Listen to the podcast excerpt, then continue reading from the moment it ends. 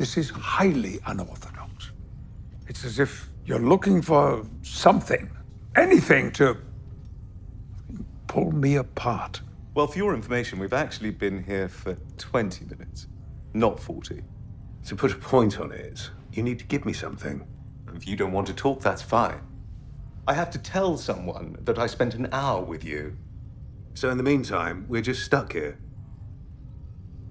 No any good jokes?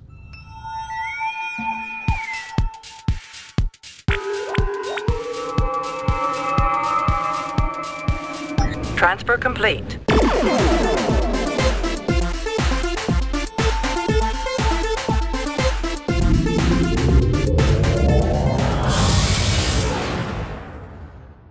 Hello and welcome to Subspace Transmissions, the podcast where two Trek fans step into the arena and tackle the best, worst, weirdest, wildest, and everything in between that Star Trek has to offer. I'm Cam Smith, and joining me on the bridge, This is Tyler Orton magically burping the Q continuum into existence.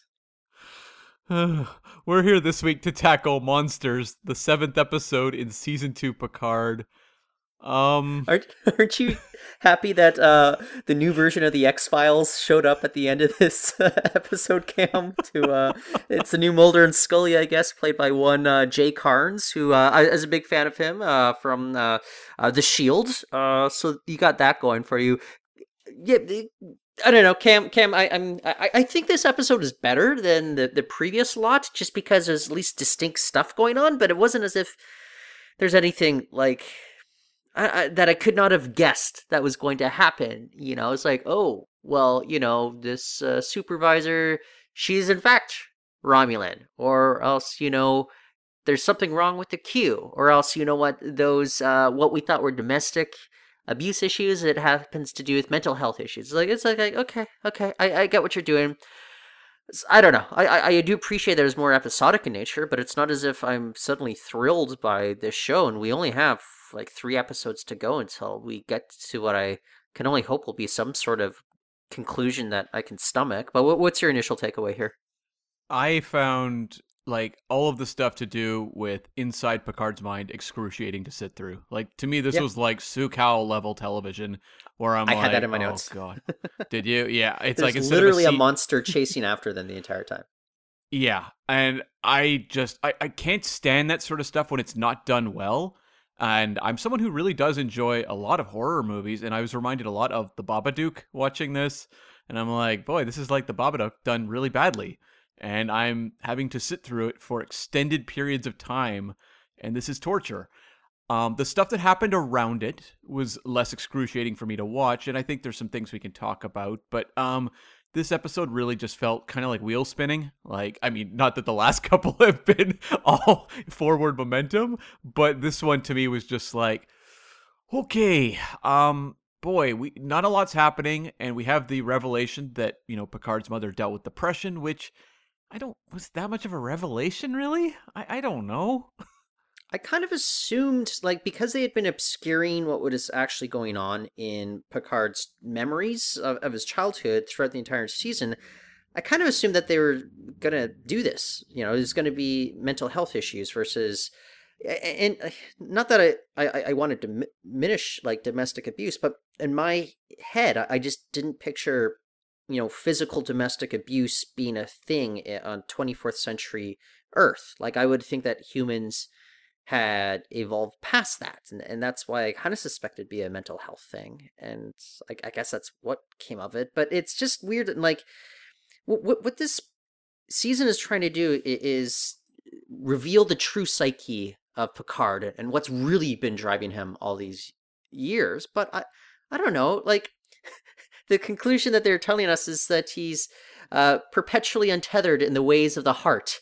And i'm just like okay i i never considered picard's aloofness to be a bug. I always just thought it was a feature of the character but now this is how they've decided he is a profoundly flawed character now.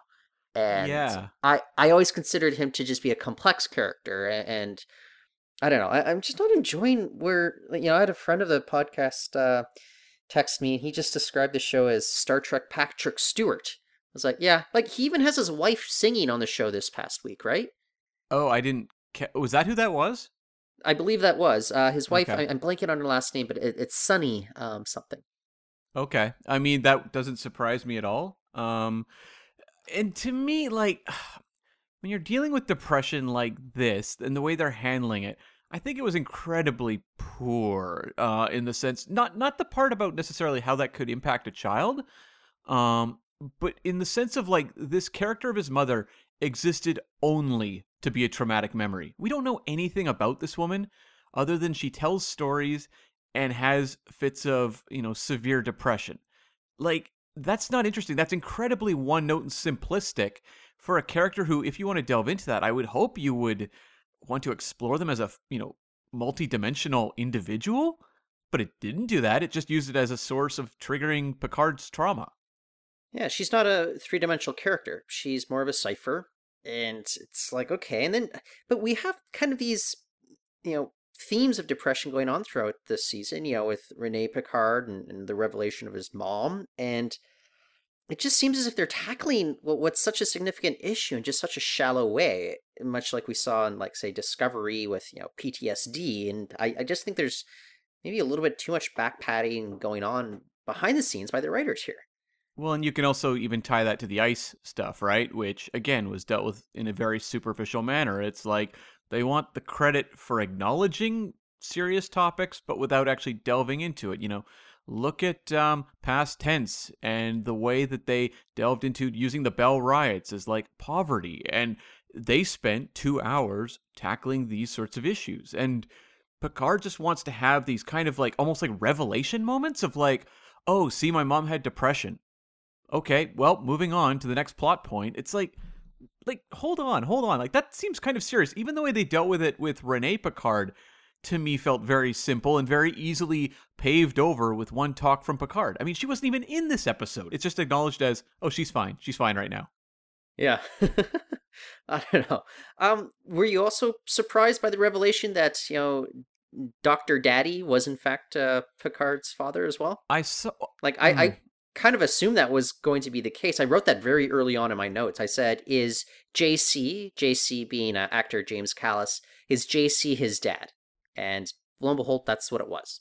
Yeah, okay. So initially, I mean, the dad thing I clued onto well before the show revealed it. uh, But I did initially go, oh, is this going to be like Q in disguise trying to get into Picard's mind? But then it was like, wait, last time we saw Q, he didn't appear to have powers, so I guess it's not Q. And that's when I moved on to the dad theory. Um, it's good to know that Rios has daddy issues as well, and for some reason considers Picard a father figure, despite the fact they barely know each other. They they had some interactions in season one. Then, you know, Rios gets his own command on the Stargazer. How how, how much time did, have they actually spent together? Well, that was one of those moments as well where I went, I, I I'm like racking my brain for like these serious Rios Picard moments. But you know what? This was also an episode where we spent a lot of time with Raffi talking about a relationship with Seven we never saw. Exactly. It's a lot of yeah. characters acknowledging relationships that never actually were conveyed on screen. And again, they have the time, people. They have 10 hours. well, uh, have they even used 10 hours? I mean, last week's episode is 32 minutes long. The week before is like 37 minutes long. Like you said, Yeah. they have the time, but it's just, in, they keep deferring to tell, don't show, which is, yeah. it's just like writing 101. And the writers don't seem to grasp that, nor do the writers on Discovery either, which is just so kind of infuriating. Um, I have to admit, uh, when I first started hearing about the queen with the fiery red hair, I just kind of assumed that meant Beverly. But um, Oh, I was kind of bummed out. It was Picard's mom in a wig. Um, no, Cam, th- those were the activities I did with my mom on the weekends. Uh, y- you as well, right? I did dress up as like an old timey knight. yes, and paint the the windows.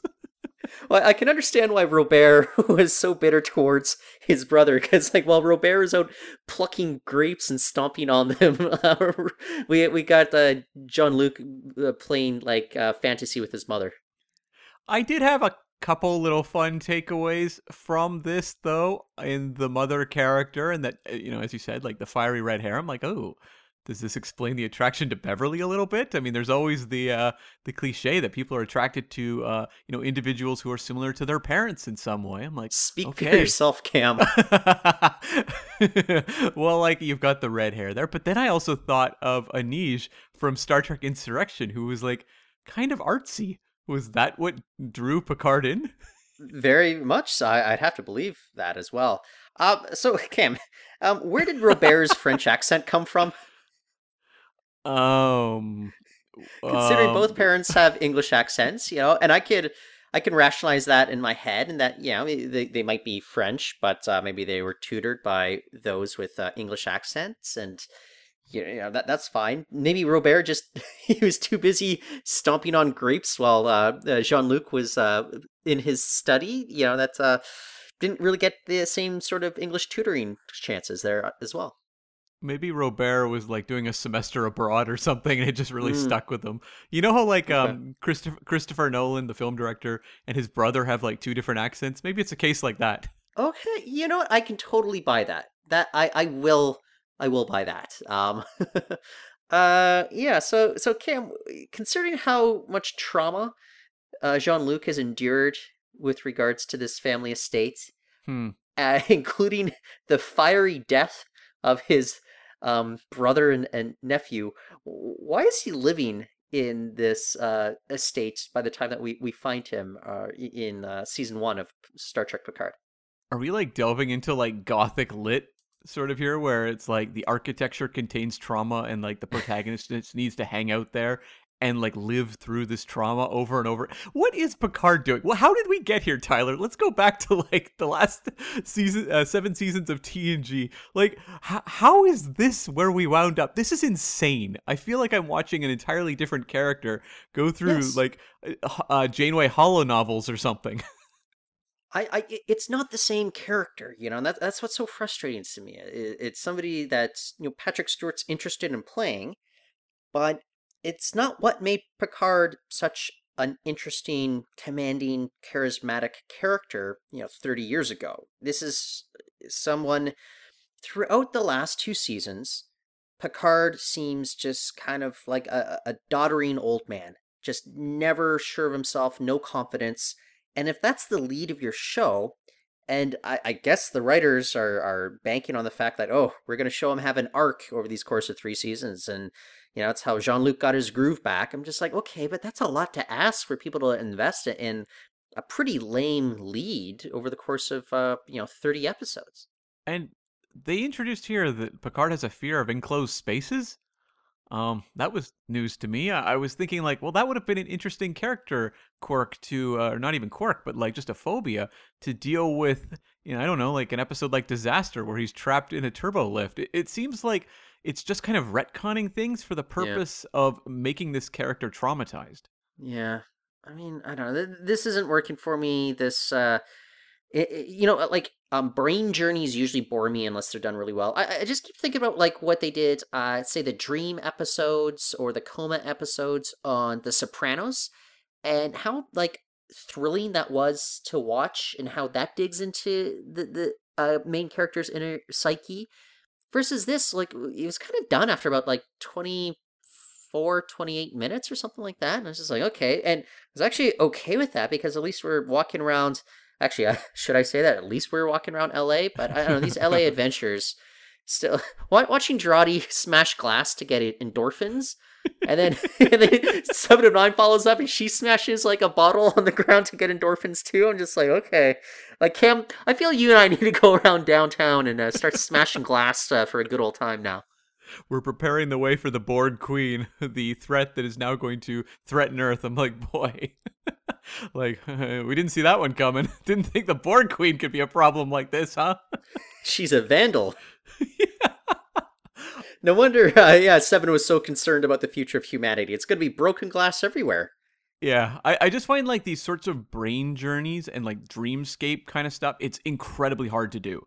It's something that like I, I don't know that a lot of storytellers should be tackling it because I think to pull it off is near impossible in a way that's compelling and interesting to the audience. Like, I mean, I'm a big fan of David Lynch's work. He does that stuff, I think, really, really well. And you cited The Sopranos. That's another great example. There are people that can do it, but like this show can't even stage an exciting car chase. like, let's not be delving into the, you know, psyche of someone through dream images. It's just not working. It didn't work here, didn't work in Su'Kal. And I actually made a note, something I was like sitting here watching this episode, and of course, Su'Kal immediately jumps to mind that episode. But I was like, wait a second. What episode was it where Soji was having all the surreal dreams about being an android? And I I looked think it up. was Broken Pieces, wasn't it? N- no, it was actually episode seven of season one. So it's Was like the Impossible Box? it was. It was the Impossible Box, and so like, Okay. Is that the seventh episode of every Picard season? Is the Dream episode? Like, we talked about how we were they're like uh, repeating character arcs this season. They're also repeating when they drop their Dream episodes. I don't know. Uh, I, I bet they think they're clever though. It's all poetry. Yeah. Okay. Um, wh- what's going on with Rios right now? In that, like, how does he justify breaking kind of the uh, the the timeline protocols or whatever to show a little boy a spaceship brings him there through a transporter is drawing murals on the walls of his mother's clinic. Um, she did have a hilarious line though when uh, Dr. Teresa was like, "Why are you walking towards me like a serial killer?" Which that actually made me laugh. Um, but I Kev, cited what- that one too. Great line. Yeah. Um, uh, women have cited that one to you as well. I I, I, I can attest to that. Um, um, how would you react though? Uh, eh, let's say he never showed these two people, um, you know, future technology, made these revelations about. Uh, I'm from Chile, but I work in outer space. Har har har. Yeah, just aping the jokes from a much beloved property like Star Trek Four doesn't necessarily mean it's a good joke itself. But um, what what if somebody just told you, "Look, I'm from the future," or "I'm from outer space"? How would you process that, uh, just in real life, without seeing any evidence of it? I would have a lot of questions and I would be looking for like the cracks to be like, okay, like this doesn't make any sense. And I thought it was so bizarre the way they set this up where they're in like the uh you know, the um the medical room with Picard and it's like there's the reveal that okay, something's up. I don't know what's going on with this um, you know, Italian character right now. And he says the the space line. We then cut to him doing murals with her son, Yes. and then he goes and talks to her further about being from outer space and beams the family to the ship. How the hell does he get out of that medical room with her, having just said, I work in outer space, to then peacefully drawing murals? Like, this doesn't make any sense whatsoever in terms of human psychology. This woman would be like, uh, excuse me, you're not going to be having peaceful art time with my son right now. You have a lot of questions to answer. I want to know what's going on in that room. You keep saying you're from outer space. What does that mean? And it's like this doctor character's, I think, been portrayed very smart throughout the season. What? I, I, I literally could not wrap my head around like this shift in scenes here. Well, we've talked a lot about whether or not they're setting things up for Rios to bring or to stay Mm. in One the or the other, yeah. century. Do you think maybe they're kind of actually alluding to him bringing uh, Dr. Teresa and uh, his uh, her son to the 25th century? I- is that the idea now?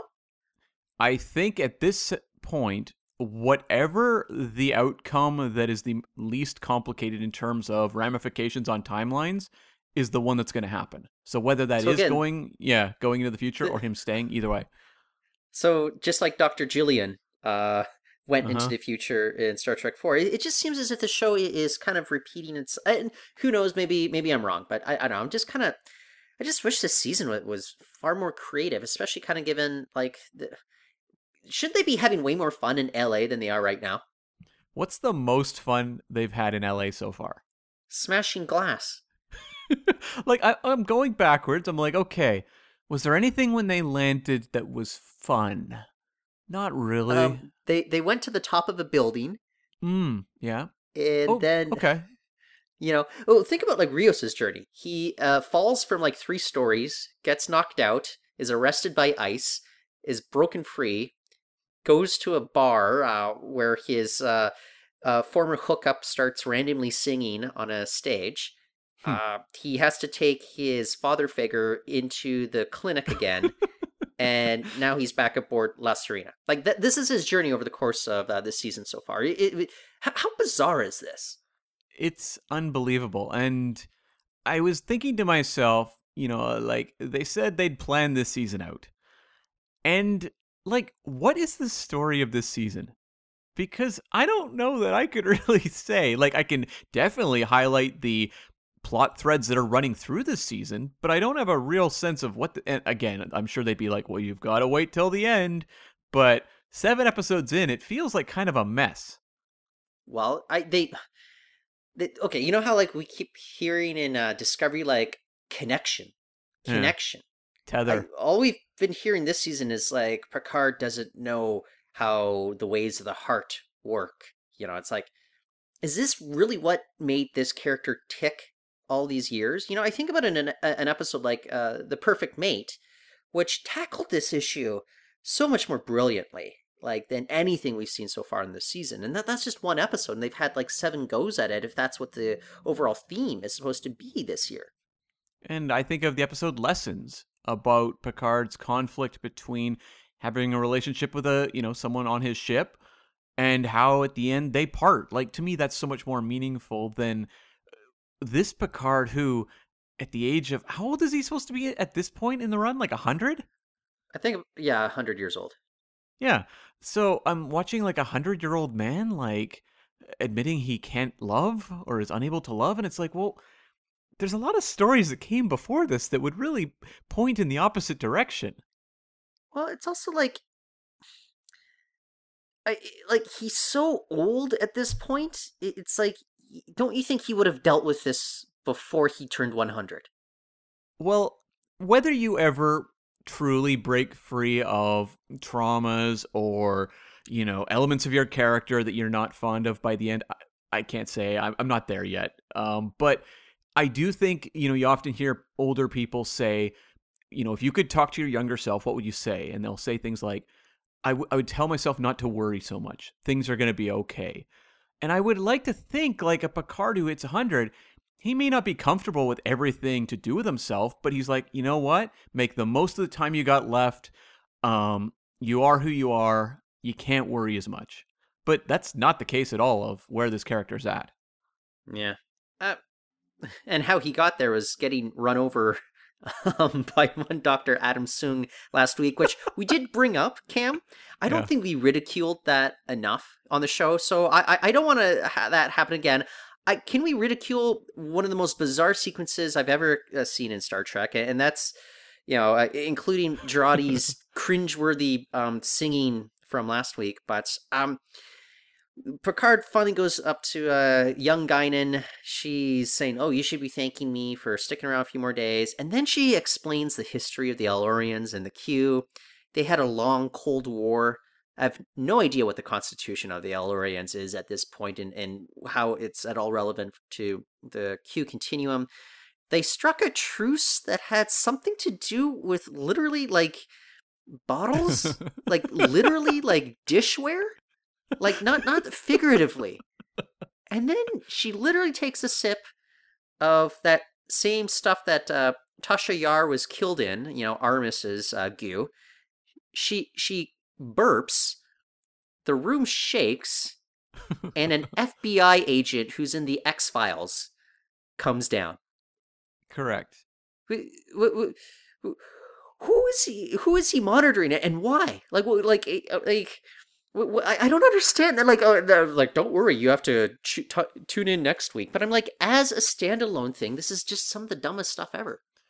I feel like the agent coming down was just coincidence. Um, because he had the video of Picard beaming in.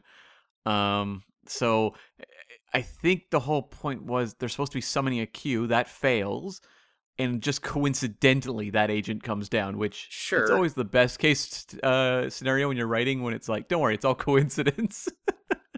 how how is this agent accessing this video why does he have a wire why is he monitoring uh, Guinan's bar I- like none of this makes any sort of sense and maybe it'll- be ex- expositorily kind of like driven to our heads next week but like i said as kind of a, a standalone episode which i i get it uh this is not what uh, picard wants to be it, it's a 10 hour movie it's just it, it's this kind of storytelling that continues to frustrate me and uh yeah i, I just i i just it's so obvious that the folks writing the show they just don't watch like really good television dramas and they don't really understand how you kind of can find this balance between ongoing story arcs while telling like a um an enclosed you know 60 minute episode you know? Like we see that so many other shows though you know like sopranos breaking bad those kinds of shows.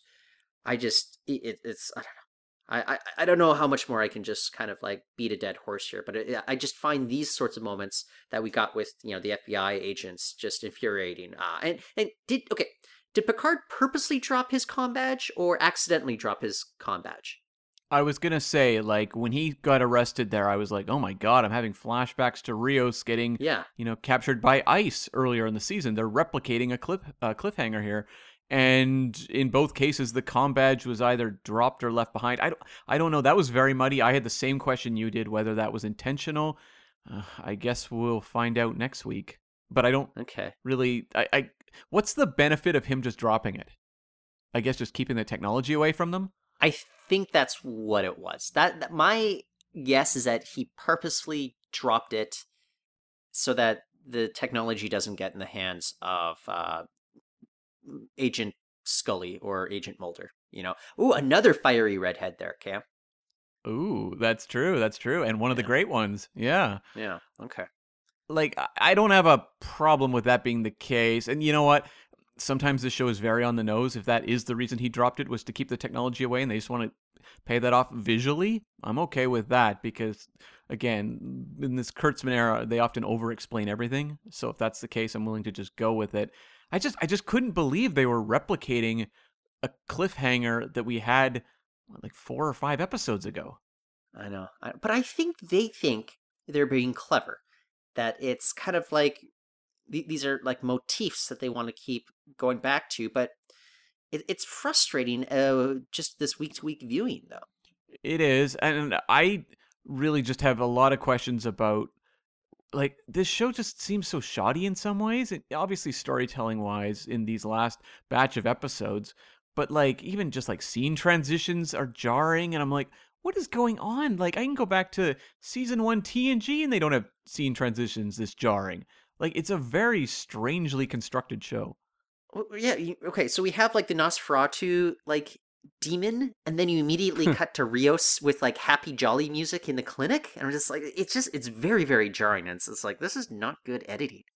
And they do like a bizarre musical cue often where they'll have like this very quick musical cue that then um, fades out as the next scene kicks in. And it's like really weird. And I, I mean, it is these kind of fake commercial breaks, but even still, shows with commercial breaks, when you watch them on DVD or Blu ray, don't have these like, whoa, whiplash like scene transitions. I don't know. So it's just it's so bizarre- to me because you know they have so much of a budget. It's giant, and yet they keep failing at, at some of the most basic things when it comes to this sort of uh, episodic storytelling. And, and by episodic, I, I, I should mean like TV storytelling. Yeah, and I don't think you're going to see Picard nominated for Best Editing at the Emmys this uh, upcoming season. What will it be nominated for? Oh, it's the classic Star Trek thing: makeup, um, maybe some effects Hair. things. Patrick Stewart, uh, best hair. well, who has the best hair? Who could bring Oh. in a nomination? Raffi's is pretty good. I, I'd say Rios. Like uh, he's got it going on. You know. Uh, yeah. uh, the Borg Queen too. Mm, not bad. Yeah. Yeah, she just needs to blow on Adam Soong's uh, forearm to get those goosebumps uh, going. Uh, the little hair on there, you know. Yeah, we've Um, got a um uh, Kore's hair shift from uh, what uh, Soji had is, is something. So sure. Elnor, uh, he's still in the grave, but uh, those are some locks you got. Yeah, his hair is eternal, though. That's his legacy. Just like cake. Yeah. Um the the Guinan stuff is still weird to me in that I, I don't mind if they want to dance around the El-Aurians because that's what they've always kind of done with that uh, alien race where you never fully know what's going on with them. But like this just doesn't feel like Guinan to me.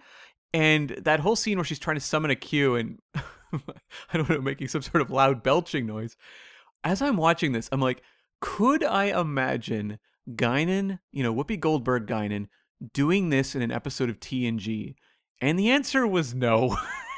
She did do those, you know, those uh, kind of clawing ha- hand motions. That's uh, you Mhm. got that Guinan gif going on. She did do that very briefly here.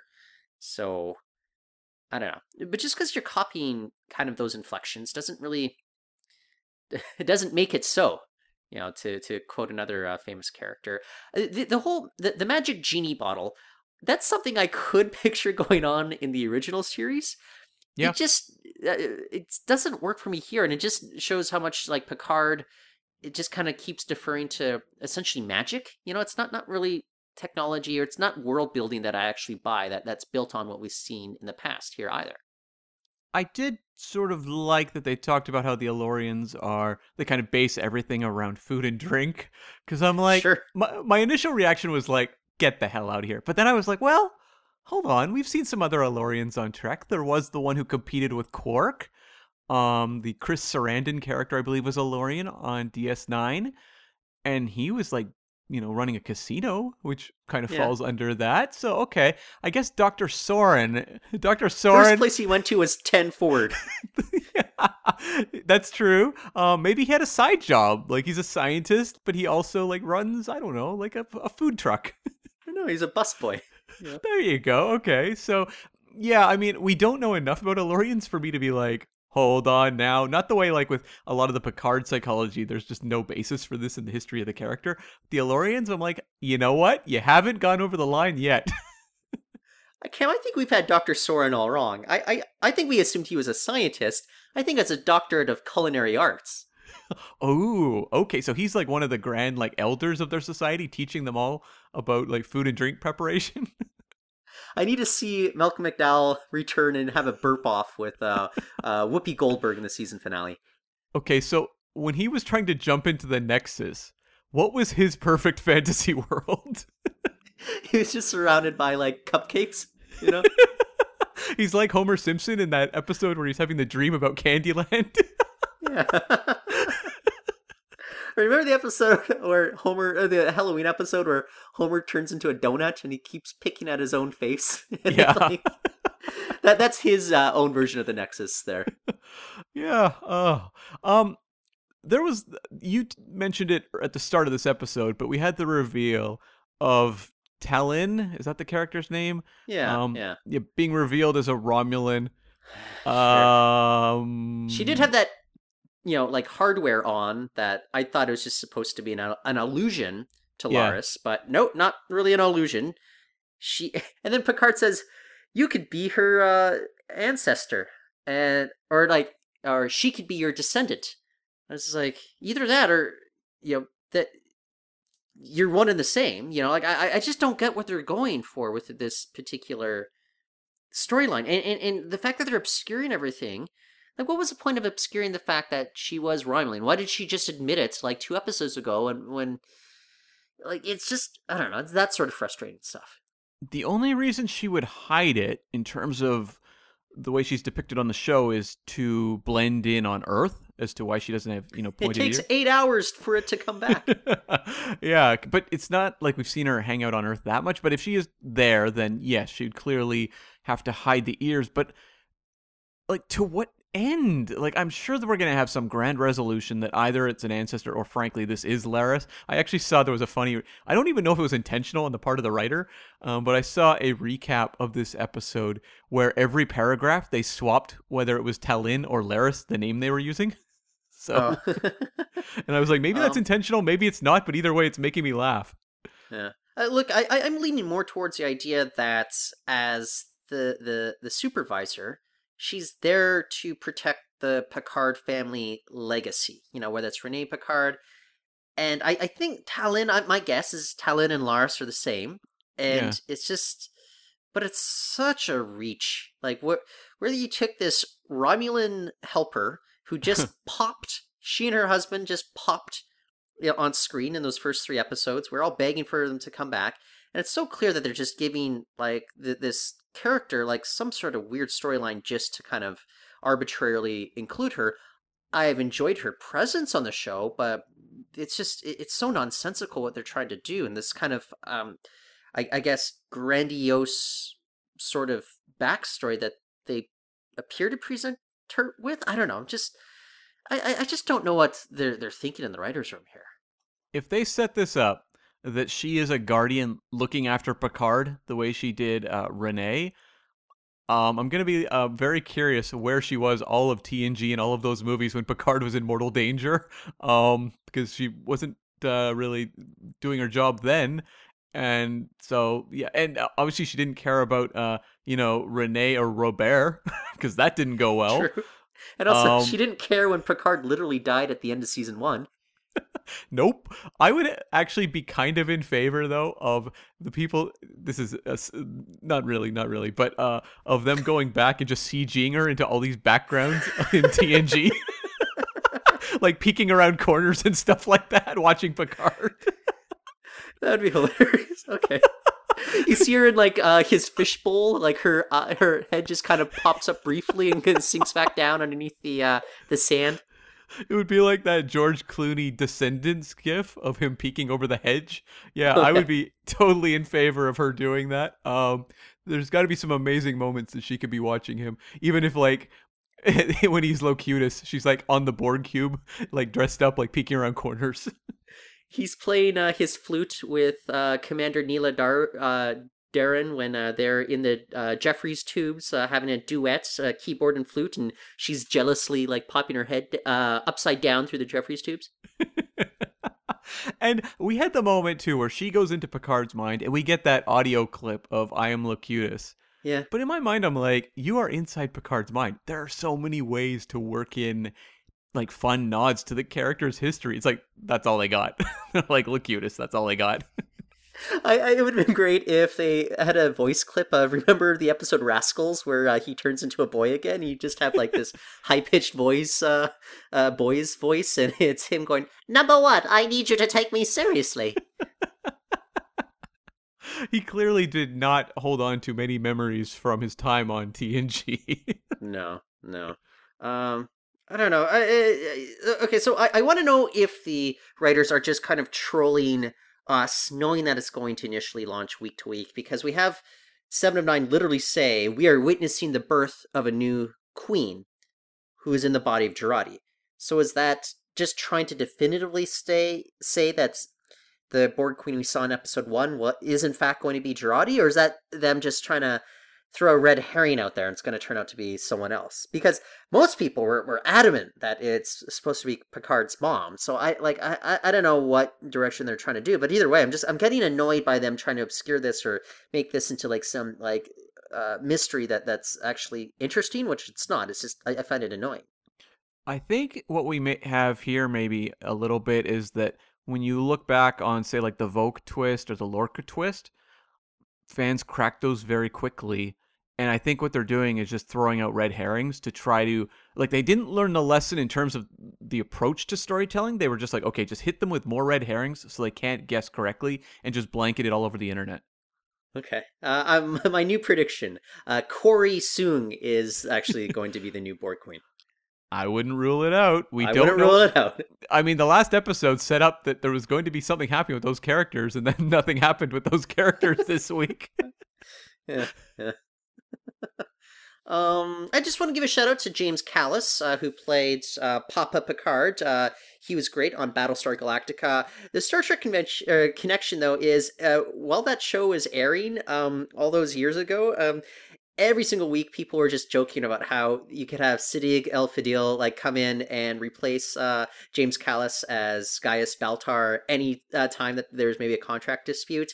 Um, they, they, they, he's getting a little bit up there in the uh, years, but do you still kind of see any resemblance? You, you weren't familiar with uh, the new version of Battlestar, but uh, do you see any sort of resemblance between those two actors? Between him and Siddig El Fadil. Um, yeah. I could I could definitely see that. I, I really struggled to see a resemblance between him and Jean Luc Picard. Well, uh, he he uh, died younger and kept all his hair. So That's true. That's true. I, again, I would like to know more. If you're gonna force me to watch stuff involving Picard's parents, like show the relationships. I, I give me a flashback. I don't care. Like it's just like an episode like this doesn't like satisfy me in terms of like learning anything about Picard's backstory because I don't know. Again, the father's kind of a cipher. yeah. um, speaking of ciphers, I don't know. I, do we want to jump over to like just more Section Thirty One quotes we're getting from Michelle Yeoh, or do you have any uh, final thoughts on this episode? I have one final thought, actually, and it's something I'm surprised neither one of us mentioned just in terms of ridiculous writing moments, which was when Picard is uh, on the bed and he's not in good shape, and the doctor uh, has to help him, and Rios beams in the, you know, whatever, 25th century doodad that'll help him. He hands it to the doctor and is like, here, you do it. Yeah. And I'm like, like, what? Like, what? Like, can you imagine we beamed in someone from like the dark ages and handed them like de- defibrillators and we're like use these Uh, puts them on his knees. that doesn't end well Yeah. Um, yeah okay, like uh, it's ridiculous I, I was really confused. Okay. I, I feel as if I may have missed something, but was it Seven and Raffi that beamed that device over to him? correct Okay, and uh, this is as they were dealing with the whole Borg encryption codes that were on La yes and they did it very quickly too so obviously they had that tool pretty nearby Yeah, I, I that one threw me for a bit of a, a loop there. I, I don't know. I just don't know what to make uh, this. Raffi seems to be in good spirits, you know, after uh, her protege was was uh, killed. Just uh, I think it's thirty six hours earlier, you know. But uh, she's now down to you know talk cheerfully with her with her uh, girlfriend, and I, I, I don't know. It's just it's this character's all over the place. I'm mostly just disappointed. I don't think I've heard her call Jean Luc Picard JL once this season. I want that to kick in again. Oh really not even like maybe the premiere or something Did you hear it? it's i mean nothing is sticking to my mind right now maybe if we Yeah, go she back and did the rewatch yeah maybe Yeah. maybe but I, I, just I haven't uh heard it, or at least I haven't noticed it, and uh, I don't know. Give me some more of that JL talk. have Raffi and Seven done anything this season that couldn't be excised from the show with, you know, very little issue? Has anyone done anything this season that couldn't be excised from the storyline with little little issue? Like I, Fair I- point. I- yeah, I mean, it's just it's kind of all this make work sort of stuff that they're giving these characters. I mean, they literally killed off Elnor, right? It Yeah. should- and the whole point there is to give Raffi motivation. Um, I, I don't know. She seems pretty chill the rest of the season. Uh, Seven of Nine has had this aimless sort of arc. Uh, it- it's not even an arc. She's just been aimless all season. Yeah. I, I, you know, Like, what's the most they've contributed? They, uh, I guess, broke Rios out or helped him, but like another character could have easily done that. Like, that's not dependent on their specific skills as characters. Um, I, I, I got nothing. yeah. Okay. Uh, speaking of people that have nothing, uh, Michelle Yeoh was asked recently about uh, Section 31, uh, this show that nobody's asking for, and it's been in gestation since season two of Discovery. So, are we talking? Are we closing in on about four years uh, of this show being like uh, floated to fans? Okay, so I actually saw a story Entertainment Weekly wrote up of just all of the projects Michelle Yeoh has coming up because like she's in high demand at the moment, right? And so they went through all these like films she's got coming up and they left Section 31 to the very end and it said announced in 2018 there's no recent quotes basically they said. there's like no words since. But uh yeah, like they they, left that one very vague. Okay. She recently said uh, just this past week that uh, Section 31 is that, uh, and in parentheses, uh, Star Trek universe, but different. It's like Mission Impossible meets Guardians of the Galaxy in space.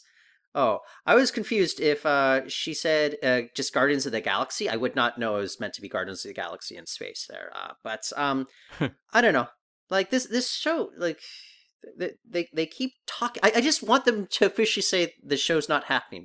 Maybe it's just going to be one of those eternal projects they keep dragging along and teasing people with, but it just never comes to fruition. At least they had the good sense with Starfleet Academy to be quiet for a while um, before it seemed like they decided to perhaps bring it back with perhaps Tilly. We'll see. Um, Section 31 just feels like the pinata they just keep beating every time there's like some sort of press tour for a new series or season. I think they're trying to hope that there's some sort of you know excitement for it, but I, I just pointed to the fact that the uh, the writers of Discovery who were developing this uh, as kind of a uh, a script, um, they're not in the Star Trek universe anymore. Uh, they're involved with some other show. So I thought that was one is going to be officially put on ice, and then the uh, the head honchos were like, "Oh no, we still want to do Section Thirty One." I'm like, "Why do you keep bringing this up, though?" It's like eh, people were begging for a uh, Captain Spike, uh, Captain Spike, Captain Pike spinoff, but Yeah. no nobody's been begging for a uh, a um, Ash Tyler meets uh, uh, Georgiou Section Thirty One spinoff. But then they they really do send Georgiou off last season, but you get the sense that her story's not done. you see people also wanting a seven spin-off um but yeah i have not seen anyone express excitement about section 31 and i don't know given the quality of some of these live action trek shows as of late they should probably just focus on things that people are excited for like Yeah. I don't I don't know that I'd be gambling on one that is first off springing out of Star Trek Discovery, a show that uh, creatively has been on fumes for a while now, um, and seems to have just a diminishing number of interest uh, number of viewers interested in the show. So I don't know that a Discovery spinoff is where I would be looking. Um, I think I would probably, if I'm Paramount, be looking more at fresh concepts and things that might pull people in the way that like DS9 is quite different from TNG. That's what I'd be looking at versus just spinning off characters from Discovery, no matter how popular the actors playing them are. Well, that's just it. it. It's are they just counting on the fact that Michelle Yeoh's career has never been at more of a, a zenith than it is uh, just these past few years, and, and they want to capitalize on on that. And like Michelle Yeoh, who's you know in the um the recent film Everything Everywhere All at Once, which is um you know a really fantastic movie, but like Michelle Yeoh's almost 60, you know, she's going to have I'm sure uh, at least a decade that's very busy. I think this woman's going to be in demand for a while. But like there's so many good projects out there. I would prefer she's not tying herself down to like 3 seasons of Section 31. Like that just feels like a total waste of her time. I could stomach like a six episode miniseries. We're seeing kind of more of that with like the Marvel stuff, where there's just like, yeah, let's just do six episodes of Hawkeye and call it a day. You know, Hmm. I'm okay with that sort of stuff. Uh, Moon Knight, uh, is that just six episodes, maybe eight episodes? I think it's like shorter than like uh like a ten episode run or something like that. I believe it's six, which is the number they've stuck to for most of these live action ones. Yeah, which I think is perfect. I think isn't Obi Wan supposed to be like four or something? Yeah, yeah, four. Yeah. Oh yeah. I, I'm I'm fine with them having more of these shorter lifespans. Look, if we had a four episode uh season one of Picard, um well then I guess you would have left things off with absolute candor. But um yeah. But, well, uh, uh, you know, I think like you could have done this season of Picard in four episodes, and you obviously are gonna have to cut out a lot of stuff and reform what that season is. But I think it would have been doable. I, I think this whole hanging out in L.A. for uh, what is this like seven episodes now or something? Six episodes. Um, it's kind of worn out its charm. uh it feels like seven episodes, but it's only been five episodes. Like Yeah. I think what you could have done is have uh, the episode one, you know, as, as your episode one, your premiere, immediately, like, don't bother with this alt timeline. Just immediately send them to LA, get them to meet up with the the Watcher, you know, aka Tallinn, the uh, by the end of that uh, second episode, and have the whole. I don't even know. It could have been a three episode season for all that matter, because I, I think all they need to do is just kind of wrap things up quickly and like I don't know. It's, it's but what it is, it, it seems as if they've stretched out, um, you know, three or four episodes worth of story over the course of ten episodes. I'm going to be really interested if the next episode follows in sort of the pattern of Picard season one, where you had Broken Pieces, which is more an episode about characters regrouping and kind of finding their bearings before we barrel into the finale. And I will be very interested to see if the next episode is just the characters basically setting themselves up for that finale. But here's what frustrates me. Okay, um, we keep having the characters get arrested and Mhm. stuck for a full episode uh, because of law enforcement. So I predict, you know, episode eight, you're gonna have like another confined, at least for half an episode, Picard. Um, they still haven't really told us what this catastrophic event is. We kind of ditched Renee Picard for this episode. I, I so we're gonna have to resolve that, I guess, by episode nine, and then uh, I'm hoping we'll be back in the 25th century by episode 10, but I suspect we're, we're to be in LA by episode 10 as well. I, I think they're just to keep stretching this out. I would think so. We have to get back to the 25th century to deal with whatever was happening with the Borg Queen on the Stargazer. So that has to happen. But I, I think you're right. Like, I think that's probably episode 10 of the season. Um, the way they were setting up, you know, the Borg Queen as a threat to Earth of 2024 I think we're gonna. I think that is going to be the space tentacles of this season. Like that's what we are building towards as our big finale before we go back and resolve the Borg Queen stuff in the 25th century. Oh, she literally does have space tentacles, which is kind of hilarious as well. So, yeah, uh, like that feels to me like the threat. Yeah, they like uh, going back to their uh, the motifs that they've done uh, in uh, previous episodes and previous seasons, I suppose. That seems to be their thing. Okay. um, looking outside the box is not exactly a strength of Picard so far. Yeah. All right, sir. Well, we'll be back to tackle episode eight, and uh, we're getting closer and closer to the premiere of Strange New Worlds and the conclusion of uh, Picard season two. Uh, the conclusion can't come soon enough. Um, wish I wasn't saying that. Uh, kudos to all the listeners that uh, are still listening to us. Uh, just kick a, a, a show that I presume they like, but I don't know. We'll um I think we're mostly just having fun with the series now. We you know, we're we're not getting obsessed with like um I don't know, like like dumb continuity stuff. It's more about the storytelling. So anyways, uh we'll be back soon. I, I can't wait uh I don't know, Cam. Um, how crushed will you be if the premiere of Strange New Worlds is just pretty sucky? Um, I think with Strange New Worlds, it at least offers something Picard doesn't, which is I can be a little dismissive of an individual episode because if it's more episodic, it's like, well, okay, at least we're shaking it up next week. Whereas with Picard, that's been kind of the problem the last handful of weeks is that I know, like, you know, when I sat through one of those wheel spinning episodes a couple ago, that boy, we're going to be doing probably the same thing next week. And here we are now with monsters. So, um, at least you get the the change in pace that I've always appreciated right from the original series through Yeah. to you know Enterprise and all these these other Trek iterations. Okay, so you can of course leave a review for us wherever you download your podcasts. They help us a lot with rankings and all that sort of thing. So it would be much appreciated if you left a review. And of course, you can find us on the Twitter. I'm at Cam. V is in Visions of Demons Smith. And you can find me at Reporton. That's R E P. P is in Psyche of Picard. O R T O N. Okay, so until next time, the arena is closed.